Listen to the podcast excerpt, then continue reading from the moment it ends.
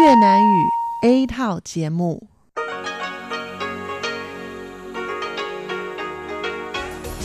Đây là đài phát thanh quốc tế Đài Loan RTI.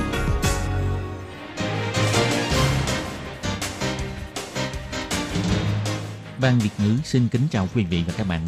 Đây là chương trình Việt ngữ Đài phát thanh RTI được truyền đi từ Đài Loan.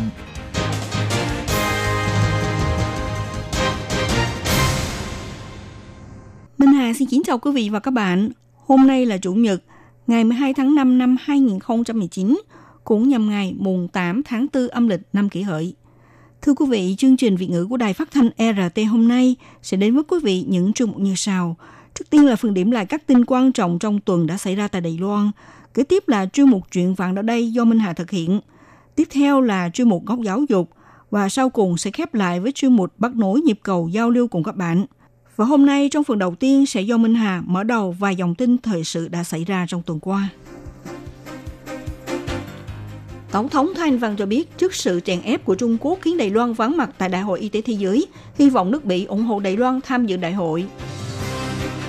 Bộ trưởng Bộ Ngoại giao Ngô Chu Nhiếp cho rằng ông rất vững tin về mối quan hệ ngoại giao giữa Đài Loan và quần đảo Solomon. Đài Loan tham gia công tác phòng chống bệnh lở mồm lông móng 23 năm nay có khả năng trở thành khu vực không có dịch bệnh vào năm 2020. Có những món ăn sáng nào mà sẽ làm cho mình bị mập phi? Phủ Tổng thống bày tỏ lời cảm ơn Hạ viện Mỹ thông qua điều luật đảm bảo Đài Loan bình thường hóa việc bán vũ khí cho Đài Loan. Bộ Y tế Phúc Lợi bày tỏ lòng cảm ơn về việc Mỹ thông qua đạo luật đảm bảo Đài Loan ủng hộ Đài Loan tham gia tổ chức quốc tế. Và sau đây mời các bạn theo dõi tiếp các tin chi tiết. Sáng ngày 6 tháng 5, lúc tiếp kiến Chủ tịch Thượng viện Vương quốc Bỉ Josh Brochi và phu nhân của ông, Tổng thống Thái Anh Văn cho biết Josh và Quốc hội Bỉ luôn ủng hộ Đài Loan, không những thông qua rất nhiều nghị quyết thân thiện với Đài Loan, mà còn ủng hộ Đài Loan và Liên minh châu Âu ký kết hiệp định đầu tư hai bên và ủng hộ Đài Loan tham gia tổ chức quốc tế, khẳng định sự nỗ lực của Đài Loan trong việc duy trì hòa bình khu vực. Tổng thống Thái Anh Văn biểu thị tháng 9 năm ngoái, Ủy ban châu Âu đã ban hành một báo cáo đánh giá dự kỳ về các văn bản chính sách thương mại, trong đó có đề cập đến Liên minh châu Âu chuẩn bị triển khai đàm phán thương mại với Đài Loan. Bà hy vọng Jack Brochi có thể thỉnh cầu chính phủ Bỉ khuyến khích Liên minh châu Âu nhanh chóng đàm phán với Đài Loan để cho chính sách đầu tư và ưu đại của hai bên càng được đảm bảo hơn. Tổng thống cũng nhắc đến, trong nhiều năm nay, ông Jack Brochi đã dốc hết sức mình trong việc giao lưu y tế quốc tế. Lúc đảm nhiệm chức Chủ tịch Liên minh Đoàn Phẫu thuật Thần kinh Thế giới, ông Jack Brochi đã từng nhiều lần đến thăm Đài Loan. Trước đó, cho dù đối mặt với sự cản trở của Trung Quốc, ông vẫn hỗ trợ bác sĩ Đài Loan Đỗ Vinh Quang được bầu chọn chức Chủ tịch Liên minh Đoàn Phẫu thuật Thần kinh Thế giới để cho bác sĩ xuất sắc của Đài Loan có cơ hội đóng góp cho hệ thống y tế quốc tế. Tổng thống nhấn mạnh, sức khỏe là quyền cơ bản của con người. Trung Quốc vì chèn ép Đài Loan trong mặt chính trị, để cho Đài Loan vắng mặt trong Đại hội Y tế Thế giới, gọi tắt là WHA, hy sinh sức khỏe của mọi người trên khắp thế giới. Năm nay, Nghị viện châu Âu đã liên kết với Chủ tịch tiểu ban thân thiện với Đài Loan của Quốc hội các nước, trình thư lên Tổ chức Y tế Thế giới, lên tiếng cho Đài Loan, cho nên bà hy vọng ông Jack Brochi có thể kêu gọi chính phủ Bỉ hỗ trợ Đài Loan tham gia với WPA. Tổng thống Thái Anh Văn biểu thị Sức khỏe là quyền cơ bản của con người, nhưng vì chèn ép Đài Loan, Trung Quốc đã khiến cho Đài Loan phải vắng mặt trong Đại hội Y tế Thế giới, không những gây lỗ hổng trong vấn đề phòng chống dịch bệnh, mà còn hy sinh sức khỏe của người dân trên khắp thế giới. Nghị viện châu Âu năm nay đã kết nối với các chủ tịch của tiểu bang thân thiện với Đài Loan, của Quốc hội Đức, Anh, vân vân cùng ký tên và gửi thư cho Tổ chức Y tế Thế giới, kêu gọi Tổ chức Y tế Thế giới có thể mời Đài Loan tham dự với WPA. Hy vọng Chủ tịch Chad Brochi cũng có thể kêu gọi chính phủ Bỉ ủng hộ Đài Loan tham gia với WPA.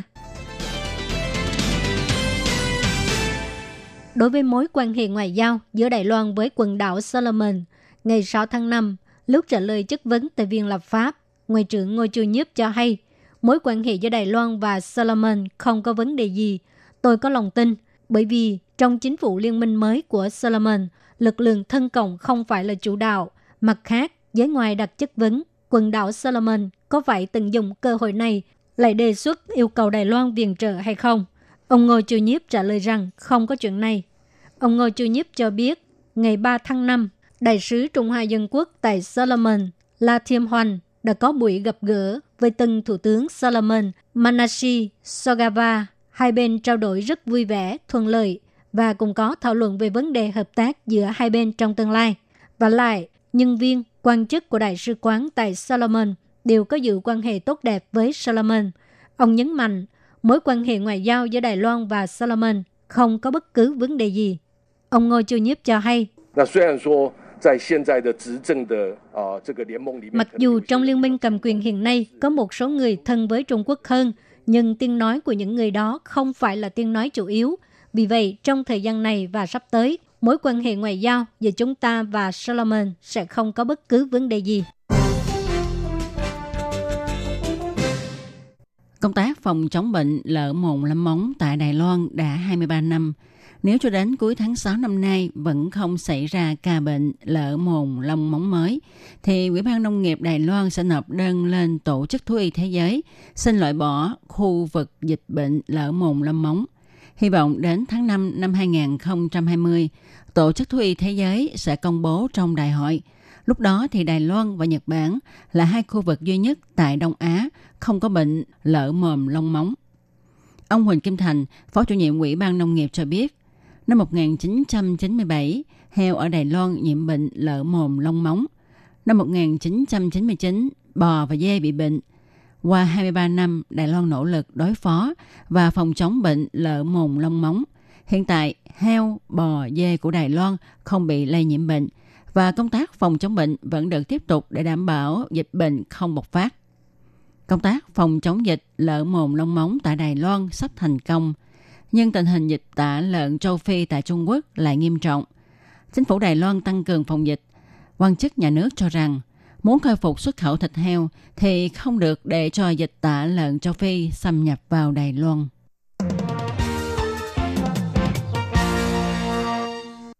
Tại Đài Loan ta có thể mua được các món ăn Trung Hoa hay món Tây cho bữa ăn sáng của mình.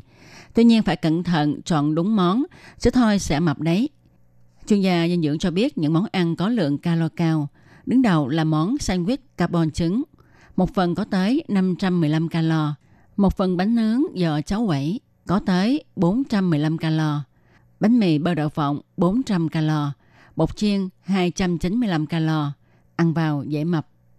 Cô Tăng Kỳ, chuyên gia dinh dưỡng cho biết, bánh con là thực phẩm chứa nhiều mỡ, rất ít chất đạm, do đó nó thuộc loại dầu mỡ.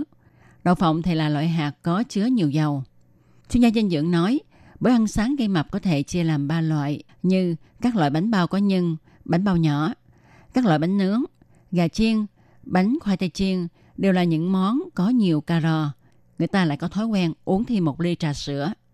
Chuyên gia dinh dưỡng kiến nghị Chúng ta có thể chọn những loại thực phẩm khiến chúng ta có cảm giác no như khoai lang, bánh mì ngũ cốc nguyên cám.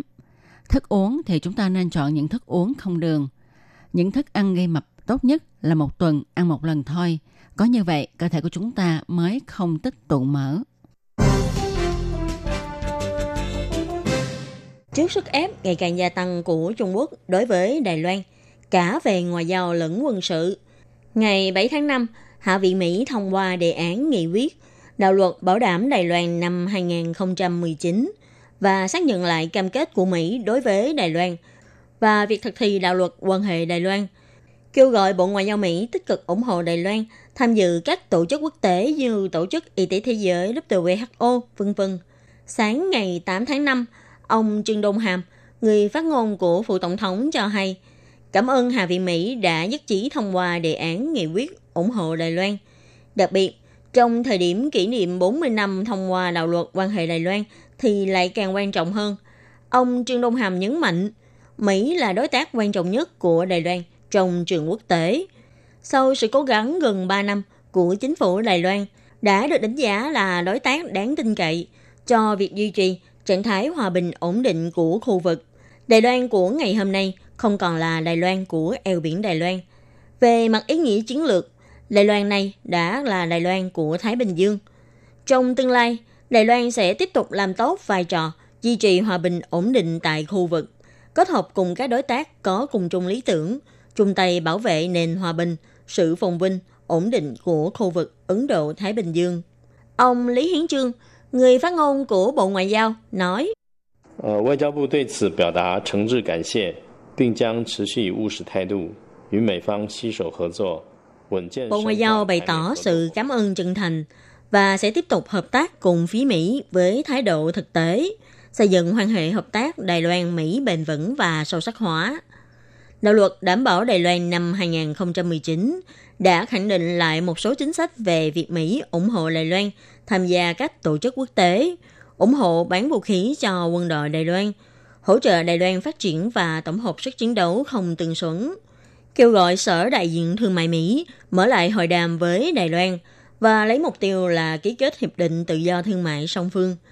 Đồng thời, đốc thúc Bộ Ngoại giao Mỹ kiểm tra các tiêu chuẩn giao lưu với Đài Loan, đề xuất báo cáo kết quả kiểm tra cùng tình hình thực thi luật du lịch Đài Loan với Quốc hội Mỹ.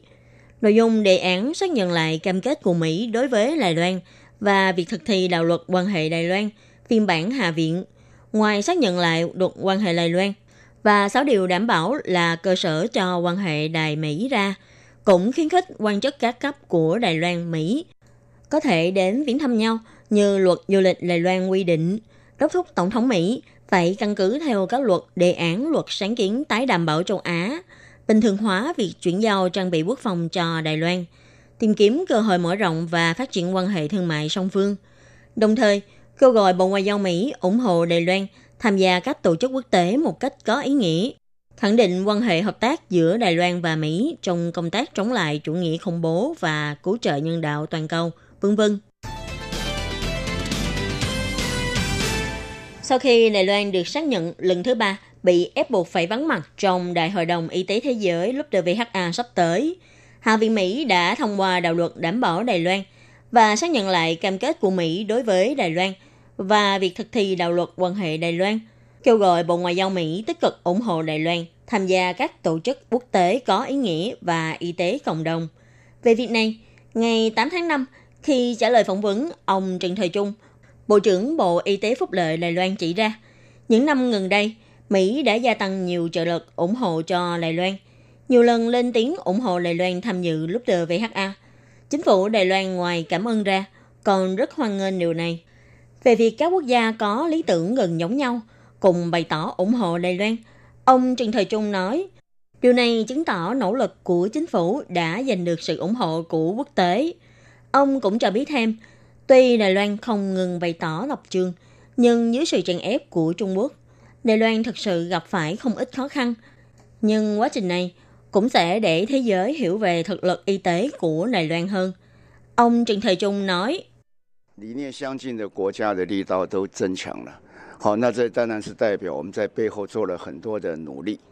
quốc gia có lý tưởng gần giống nhau đều đã tăng cường sự ủng hộ hơn.